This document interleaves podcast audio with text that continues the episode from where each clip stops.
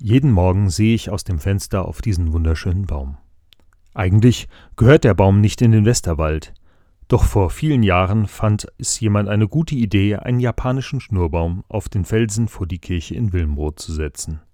Und nun sehe ich jeden Morgen diesen Baum, in dem Eichhörnchen ihre Schätze verstecken, Vögel ihre Jungen großziehen und Hummeln und Bienen im Frühjahr mit ihrem Summen die Luft erfüllen. Es ist ein schöner und sehr alter Baum. So alt, dass alle 2 Jahre der Baumdoktor vorbeikommt und einige der großen, schweren Äste abgespannt werden mussten, weil der Baum das Gewicht nicht mehr alleine tragen kann. Und trotzdem passiert es, dass er schon mal einen Ast fallen lässt, weil er ihn nicht mehr trägt. Eine ziemliche Delle im Zaun ist noch zu sehen, wo das letzte Mal ein dicker Ast aus dem Baum herausgebrochen ist. Jetzt hat er gerade seine Blätter abgeworfen, um dann im Winter mit seinen gewundenen und moosüberwachsenen Zweigen kahl und traurig neben der Kirche zu stehen. Im Frühjahr beginnt dann das Warten. Rundum fangen die Bäume und Büsche an, Knospen zu treiben, auszuschlagen. Nur der japanische Schnurbaum, der tut nichts. Jedes Jahr beginnen wir uns nach einer gewissen Zeit zu fragen, ist es jetzt soweit? Hat der alte Baum den Winter jetzt nicht überstanden und sehen wir ab jetzt nur noch Stamm und Äste in den Himmel ragen? Er lässt uns warten. Jedes Jahr. Die anderen Bäume haben schon ein leuchtendes Maigrün an den Zweigen. Da beginnt der japanische Schnurbaum einen ersten Hauch von Grün zu zeigen. Er ist nicht tot. Er braucht einfach nur mehr Zeit. Die ersten Christen haben sich gefragt, wie lange wird es wohl dauern, bis das Reich Gottes unter uns anbricht? Jesus gab seinen Jüngern daher ein Gleichnis von einem Baum mit. Es steht im Markus-Evangelium, Kapitel 13, die Verse 28 bis 37. An dem Feigenbaum aber lernt ein Gleichnis. Wenn seine Zweige saftig werden und Blätter treiben, so wisst ihr, dass der Sommer nahe ist. Ebenso auch, wenn ihr seht, dass dies geschieht, so wisst, dass er nahe vor der Tür ist. Wahrlich, ich sage euch, dieses Geschlecht wird nicht vergehen, bis alles geschieht. Himmel und Erde werden vergehen, aber meine Worte werden nicht vergehen. Von jenem Tage aber oder der Stunde weiß niemand, auch die Engel im Himmel nicht, auch der Sohn nicht, sondern allein der Vater. Seht euch vor, wachet, denn ihr wisst nicht, wann die Zeit da ist. Es ist wie bei einem Menschen, der über Land zog und verließ sein Haus und gab seinen Knechten Vollmacht, einem jeden seine Arbeit und gebot dem Türhüter, er solle wachen.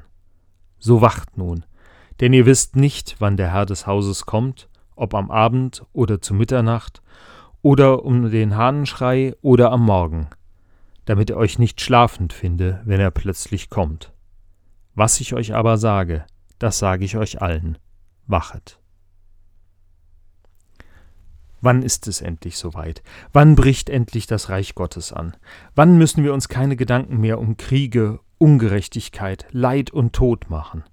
Wann greift Gott endlich in die Weltgeschichte ein und beendet dieses oft so grausame Treiben auf der Erde? Wann errichtet er sein ewiges Reich des Friedens, wo es keine Tränen mehr geben wird? Das waren die Fragen der Jünger. Jesus ist doch mitten unter ihnen und sie hören und sehen von den ersten Zeichen des Reiches Gottes. Doch, wann ist es endlich soweit? Und die Antwort Jesu ist ebenso bildreich wie rätselhaft. Ihr könnt die Zeichen schon sehen, dann wisst ihr doch auch, dass die Zeit anbrechen wird. Du weißt, der Sommer ist da. Und Jesus geht sogar noch einen Schritt weiter. Eure Generation wird es erleben. Nur eine Einschränkung. Die genaue Stunde, selbst den genauen Tag, den wird euch keiner verraten können. Im Gegenteil, ihr werdet einiges an Zerstörung sehen, bevor es soweit ist. Diese Passage ist im Verlauf der Christenheit immer wichtiger geworden. Denn das Reich Gottes, dessen Zeichen so sichtbar mit Jesus in der Welt standen, ist bis heute nicht in dieser Welt. Wir leben hier nicht im Paradies und Gott wohnt nicht dauerhaft mitten unter uns. Anders können wir uns die Situation in dieser Welt doch nicht erklären. Viele von Ihnen haben in diesem Jahr einen geliebten Menschen verloren. Da gehen die Gedanken zurück. Zurück in Zeiten, wo noch alles gut war. Dankbare Erinnerungen, vielleicht an die Zeit, als man noch jung war und voller Kraft. An das, was man alles gemeinsam geschafft hat. An die Urlaube oder Konzertbesuche, an den Hausbau, dankbare Erinnerungen an die Zeit, bevor Krankheiten das Leben mehr und mehr eingeschränkt haben. Und heute vielleicht sogar die dankbare Erinnerung an den Moment, als der geliebte Mensch endlich einschlafen und sterben durfte, sich nicht mehr länger quälen musste. Der Tod reißt eine Wunde in unser Leben. Wir trauern, vermissen, suchen tastend nach dem Weg, der uns weiterführt, durch den Schmerz hindurch. Nein, das Reich Gottes kann noch nicht hier sein. Und wer sich insgesamt mit dieser Welt und ihren Problemen und all ihren Katastrophen, den persönlichen wie auch den großen globalen beschäftigt, der muss doch davon ausgehen, dass das Reich Gottes nicht kommt. Jedenfalls jetzt nicht. In dieser Welt gehen die Anzeichen für Gottes Eingreifen eher verloren. Wenn ich das Gleichnis aus dem Markus-Evangelium lese, dann kommt mir das bekannt vor. Die Aufforderung, wach und aufmerksam zu bleiben, zeigt mir doch schon, dass die ersten Christen, für die das Markus-Evangelium um das Jahr 70 geschrieben wurde, also 40 Jahre nach Jesu Tod und Auferstehung, dass diese ersten Christen enttäuscht sind. Es geht nicht schnell genug voran.